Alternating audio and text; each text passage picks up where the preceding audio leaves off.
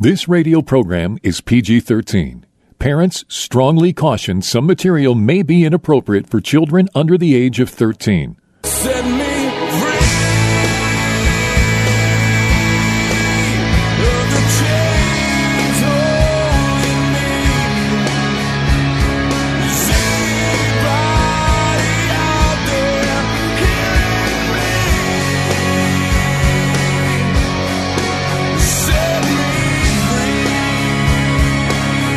Jesus' mission was to comfort those who mourn, bind up the brokenhearted, proclaim liberty to captives, and open prison doors for those who are bound.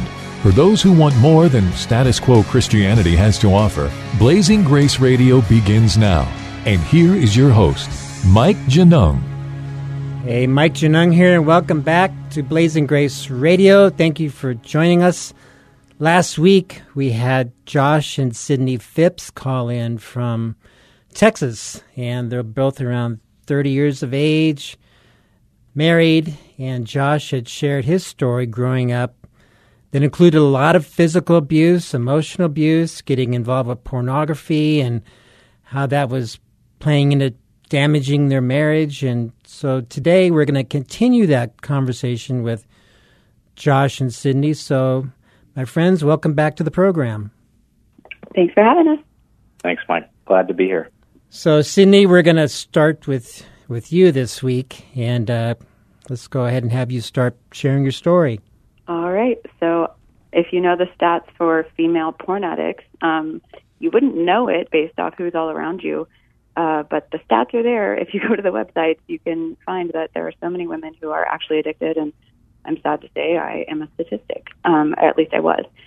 And ironically, this all happened back in the 90s, which I cannot believe that. I've questioned why this would have been my story until the last five to 10 years. It's all started to make sense in the world that we live in and the age that we live in. Um, so when I say that I was exposed to porn at age five, uh, that used to even shock me to say out loud. Like, I cannot believe that I was watching porn when I was five.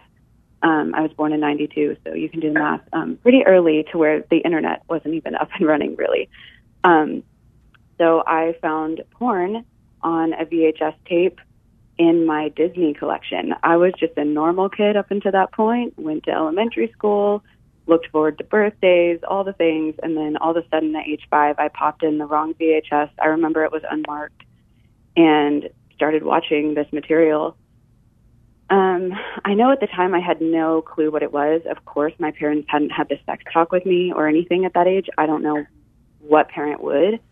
Um, and then another strange event that took place completely separate from that within the same year was I ended up in the back room with a girl cousin of mine that uh, started out acting out porn on me. And I remember relating the two events in my mind as a child. As a child, you don't have the words or the just the psychology to even understand any of it. But I remember looking back, I can see, oh wow, like truly, there this must have been an act of Satan or just brokenness in the world to to come at me so strong this early in life, especially when the internet didn't exist. And so uh, yeah, exposed to age five, and I'll tell you, I was addicted for the next 11 years, um, age five to 16. And if you heard Josh's story, you heard we started dating at 16. So I was pretty radically saved at 16, and then started dating Josh from that point. So, So I'm gonna work all the About Uh-huh. the about the video, was that mom or dad's then? So my parents are very tight-lipped. Um, you'll find out that we grew up very sheltered, almost too sheltered to the point where I was pretty unprepared for adulthood. Um, I, I had to go get a job, like secretly, so that my parents wouldn't get angry. I was 18 when I got my first job because I, I was ready to break out. Um, meanwhile, they didn't know about all of this addiction stuff until much later. So we'll work back. But I'm I'm I've asked and I don't have answers in that area. I there was a family member living with us at the time, and it could have been that person. I'm really not sure. I, I've questioned that myself. It's an unanswered question in my story, but I have total peace and healing now to where I find that it's a detail that I don't quite need to know. Um, but also, my mother, if you know, romance books were very popular in the 90s. And I also found those under my parents' bed. And I ended up reading those as well. So there, I was just surrounded on all fronts by this stuff. I don't think there was any way I could have found a way out. Looking back, I'm just like, man, I had no chance. um, especially because we weren't in church. My parents were raised Christian. They were good people. My dad was in a gospel quartet. But somewhere along the way, I think jobs and finances um, kind of just take their toll on a couple. And for whatever reason, they didn't have us in church. And but porn, porn had me. Porn had my ear gates and my eye gates. And I remember in second grade, I had what they called these sad attacks. Like my mom would call them sad attacks, and my teacher would call them that. Like, oh, Sydney just randomly cries for no reason, and we don't know why. And I remember thinking, like, why do I cry? This is so frustrating. Like as a kid, it was so embarrassing. I remember I I'm I was born near Christmas, three days before Christmas. So it was a Christmas party combined with my birthday. I was turning eight years old, and I sat in the corner of the classroom watching all of my classmates play with the goodie bags that I had brought, and they were all having fun, and I was just sitting there in despair, crying. And I just, I always wrestled, like, what is wrong with me? Um, all the while, I was still watching porn. And looking back now, I can make that connection that uh, my poor little soul had no clue what I was dealing with. I was probably being hit with dopamine. I'm guessing. Um, maybe you could shine some light on that. I've never gone to therapy for any of this. I feel like the Lord brought us through a lot of healing without it. But um, I, I truly know that as a child, I was really wrestling and I didn't know who God was, and that was the missing piece. Um, and so, fast forward, the more I watched porn, the more I wanted to eventually acted out. Like I was like, okay, I've watched enough of this now. I my dad's not super involved with our life. Like he was very busy. He worked a lot. Uh, we lived in an affluent area. He had to make good money. And so we always had what we needed. We had a great life, no abuse, um, just a, a solid family unit that looked great on paper. But the porn addiction was a big, a big elephant in the room that no one knew about. And so uh, I started reaching out to guys when I got a cell phone. Let's see, I had to be about 14. Um, oh, and then the internet came by then. So yeah, I was. I think I lost the VHS tape. VCRs weren't even a thing anymore, but I just found it on the internet along the way um, because, like Josh said, it it was normal for our parents to just give us computers and phones because we were in this new tech age and it was exciting and everybody was getting tech. Well, um, I I knew what to do with tech. I knew to go look for porn. So that's what I did. My brain was very warped, I think, at that time. And uh, I remember there were kids in school that would do things like touch themselves or show us things or say things. And I always remember thinking, like, man, my parents haven't had the sex talk with me, but I think you're doing what I'm watching at home. Like, I, I was always making connections, looking for sensuality and sexuality along the way. Um, and then yeah, come high school, that's when it kind of all let loose. Like I had my parents I at this point I'd become a very good liar, like a pathological liar. Sometimes I didn't even know which web I had wound. I like I said, not a believer, no no inkling of Jesus. Um and I I would I would have my parents like hand deliver me to these meetings of guys that I was like arranging on dating websites and stuff. And again, this is early with the internet. So the fact that sin will just take you to far places. I was not driving my own life. Um, I, I truly feel like I was just being driven by urges, and like the Bible says, like there were scales on my eyes. I, I, I, looking back now, I can just see the veil truly is lifted. The scales are off my eyes. I feel so free now, and so the big pivotal point for me was my uncle uh, that was close to us started withering away due to cancer. And I saw this man go from being like a six foot five, tall, handsome, strong man of God in our family to this withering, uh, looked like a death camp survivor. Like he was dying. If you've heard of a death rattle when someone's passing away, um, his lungs were filling with fluid, and they had us all come say bye to him. Um, and I'd never heard God. I never thought of God really up until this point when I squeezed his very thin hand and I, I said, I love you. Um, bye. I didn't know what I was saying, but I said bye like all the other family members did. And then I felt like I heard a voice say, What are you doing? And I, I didn't know where it came from. And I just thought, man, uh, what am I doing? Like, this man's dying. And here I am being a, a despicable person who's miserable, who's obsessed with how they look. Um, because I, at this point, I just wanted to model porn. Like, I wanted to be the women in those videos. I wanted to be highly desired. I had daddy issues, all those things. And then a big point where it all came crashing down was my we all had to go to West Texas for my uncle's memorial service after he passed away. And I used a dating website to arrange a meeting with a guy out in West Texas on the occasion of the funeral. So it's like my warped mind was was taking any opportunity for new territory. And uh, my parents found out. They found this call from this guy who was soliciting me, and they were like, "What are you doing?" And they're clueless at this point. They are clueless. They had started putting us in church a little bit, so they thought youth group was taking care of it, but they were clueless and devastated.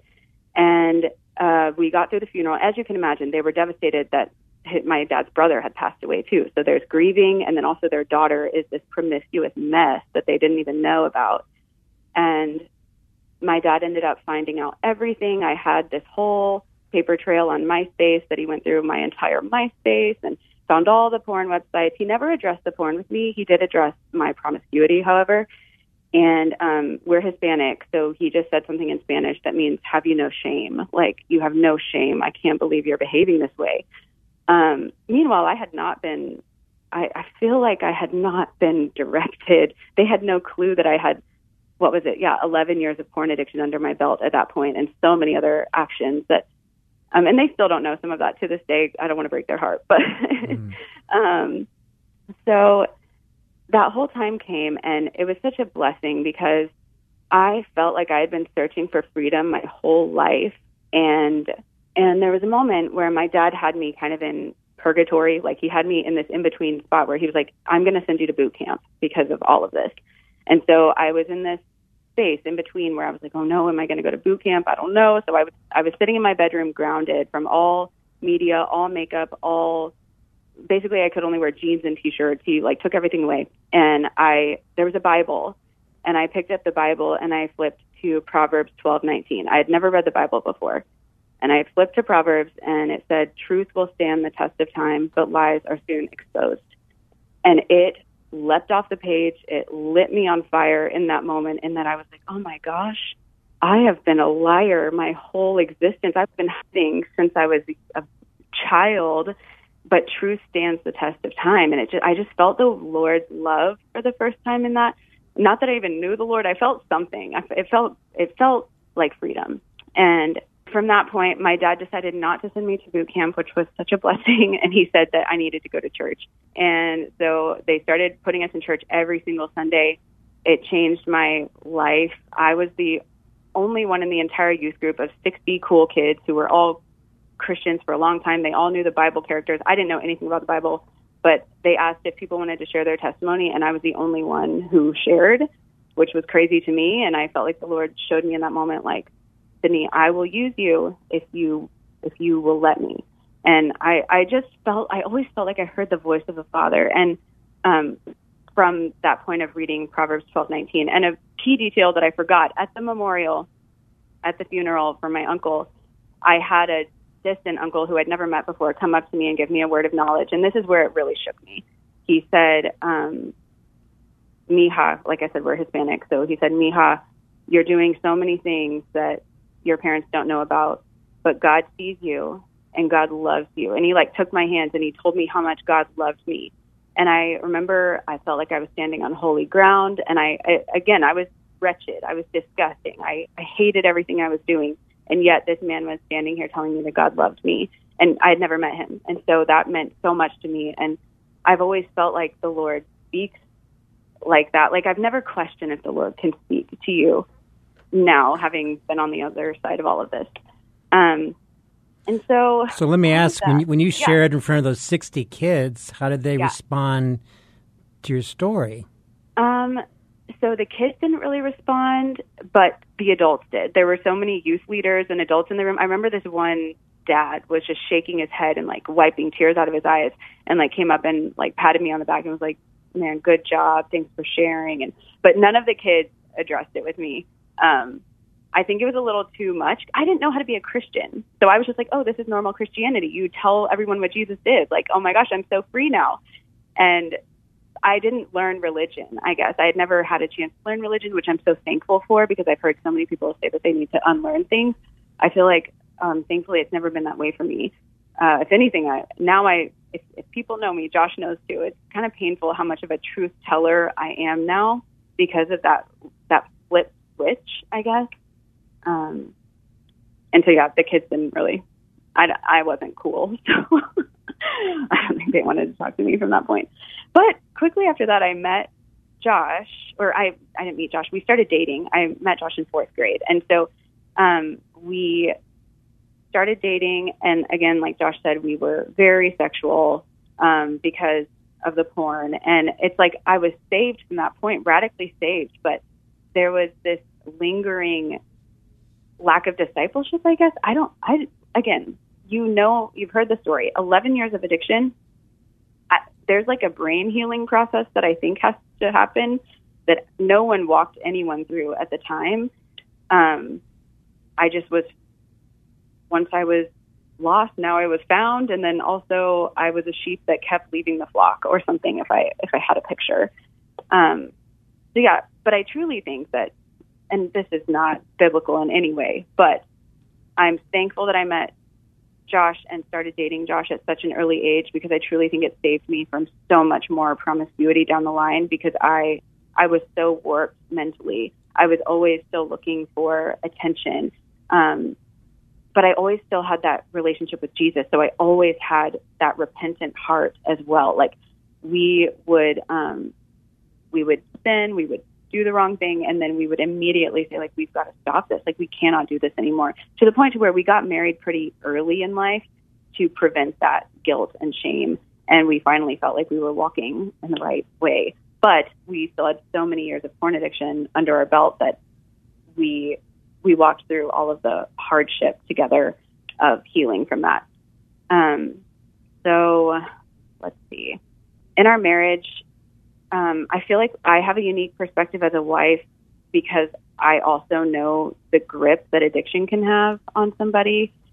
Um, I I don't just look at Josh and think you're so disgusting. How could you ever do this? Why can't you just stop? Um, I knew I knew the depth of how hard it was going to be for him to break out, and I knew that we couldn't do it alone. And that's why in Josh's story, you heard us reach out to Dustin because there was no handling this on my own, just like I couldn't have broken out of that addiction on my own either. My dad cracked down, and I'm so thankful. And I've told him that I'm so thankful that you took your parenting seriously at the time and locked everything down because an addict, they have no self control. I had zero self control, um, and I had no discipleship. So there was no higher power leading me to anything. I truly just needed to be handcuffed from this stuff for a time. And I think that's ultimately what led to my healing. And I think it's ultimately what led to Josh's healing as well, because I became, I followed that example and then I was like, you know what, we've just got to lock all of this down. And we did for a time. And it allows the brain and the neural pathways to heal and to, there's a spiritual side to it as well. We tried deliverance and inner healing and all of these things. And I think it's all a collective effort. But I, I truly feel like the the distancing yourself from it. And now to this point, we're not religious about it, but we don't watch shows that have any bit of promiscuity. We don't consume music. We don't consume anything with sensuality because we come from that. It's just, it's an area like how alcoholics, there's some of them just have to be sober the rest of their life. They can't even have a, a, a small drink at a gathering. Um, for us, we, we can't consume anything that is very sensual because it, it's part of where we came from. Um, and we don't have shame about that. We talk about it openly to tell people, hey, it's okay. well, stopping right here for a second, what you said about not consuming any media with promiscuity, why would any believer think it's okay to look at that in the first place, porn addiction or not? you know, if you're watching a movie where it's got other people undressing or having sex, because we're not, we're supposed to be, you should be holy for I am holy, right? So I love the things you're saying. And then another thing that came to me is you went from, you know, early exposure and at age five and given a phone, and kids are getting phones now at age three to locking everything down. I mean, the things you're saying, I think a lot of us need to hear that, you know, the door. We need to shut the doors on this stuff because it's very damaging. So I love, I love where you're going with it. Yeah, I don't think I would have stand, stood a chance uh, if if my if there was no intervention. I could still have that problem to this day. Honestly, um, I think it, and we found the people around us who have found healing from porn addiction. There's always this time of complete and total I, not the word fasting, but you've got to you've got to get away. You've got to heal the mind. Whatever is lovely, whatever is good, you've got to focus on those things because your mind has been focusing on what's easy and what is stimulating. And um, I think dopamine is just the drug of the age, and it's more damaging than. I mean, because like cocaine, not everyone has access to cocaine just every day on a whim. But our phones and devices, I mean, we're surrounded Well, the other thing that really stuck with me is when you said you shared in front of the youth group of 60 and they said, or you said nobody had said a word and that you hadn't learned not to do that yet. What came to my mind was you were doing church the right way and quote unquote, you hadn't learned yet not to do church the wrong way, which is everybody covers up their sin. And that's what's got the church in so much trouble. Right, right. And we we feel like this is a time like I guess prophetically just in this age that we're in now, like thankfully with movies like The Sound of Freedom coming out that the Lord really wants to do an uncovering work, like a great revealing of just for purity's sake, and not purity the way that people think of the purity movement, where they were hurt by it and they were told abstinence, abstinence, abstinence. Like I know there's so many people who've come hurt out of that, but I mean purity for like, oh my gosh, the bride of Christ, the beautiful white purity of just being close to Him and having nothing hidden and no shame and total light. And um, just going back to my testimony, there was a presence that I felt the night that I read Proverbs twelve nineteen. This is what ultimately got me saved. So I didn't give my life to Christ at church. There was no altar call. I was in my bedroom after reading that verse, and I felt a dark presence that night in my bedroom, um, like at the foot of my bed. I can't explain it. I have a mental picture that I can't quite describe, but I, it was so real to me for the first time because I'd never felt anything spiritual really before. Like I said, I was a porn addict um, and a liar. But that night I felt this heavy darkness and I got scared and I kind of put my blankets over my head and thought, this isn't working, like nothing's working. And then I said, God, I said this out loud God, if you're real, I want to do this. And then I, I completely felt just peace and flooded with light. I felt like Jesus like walked the halls of my home and like cleansed every I don't know, I can't explain it. It was just this total feeling of peace and I just knew in that time. I was like this is this is who you are. This is what I've been waiting for my whole life. Is this this light, this purity, this not hiding and running and tangled webs of lies. Um, just total abandonment to to to grace and yeah, it's who he is, and I feel like he just wants to do that in all of our lives every day, um, Well, we're old da- and new believers. well, this has been great. We're down to about the last 30 seconds. Josh, we're going to finish with you. 20, take 20 seconds, share anything you want. Yeah, I would say God wants your heart. Um, Sydney was just talking about it. He's a jealous God, and if you don't fess up to your porn addiction, you're going to get caught because God loves you too much to leave you in your sin. And so I would admonish you to fess up, come clean to a Christian brother or sister, and then come clean to your spouse because the only way um, to overcome this is to is to go through it. The only way to overcome this is is to do it with your spouse and with your Christian brothers and sisters. You can't do it Bring it in alone the light. And yeah, darkness hates the light, and so the light is what uh, the light is what you need, and it feels so much better on the other end um, feels the freedom that you feel from confessing your sin. It's going to be painful. It's going to be uh, the beginning of a very hard season of your life, maybe one of the hardest seasons you've ever been through. Well, my friends, we're out of time. Thank you for joining us, and we'll talk to you next time. Blazing Grace is a nonprofit international ministry for the sexually broken and the spouse. Please visit us at blazinggrace.org for information on Mike Genung's books, groups, counseling, or to have Mike speak at your organization. You can email us at email at blazinggrace.org or call our office in Chandler, Arizona at 719-888-5144. Again, visit us at blazinggrace.org. Email us at email at blazinggrace.org or call the office at 719-888-5144. This program was sponsored by Blazing Grace Ministries.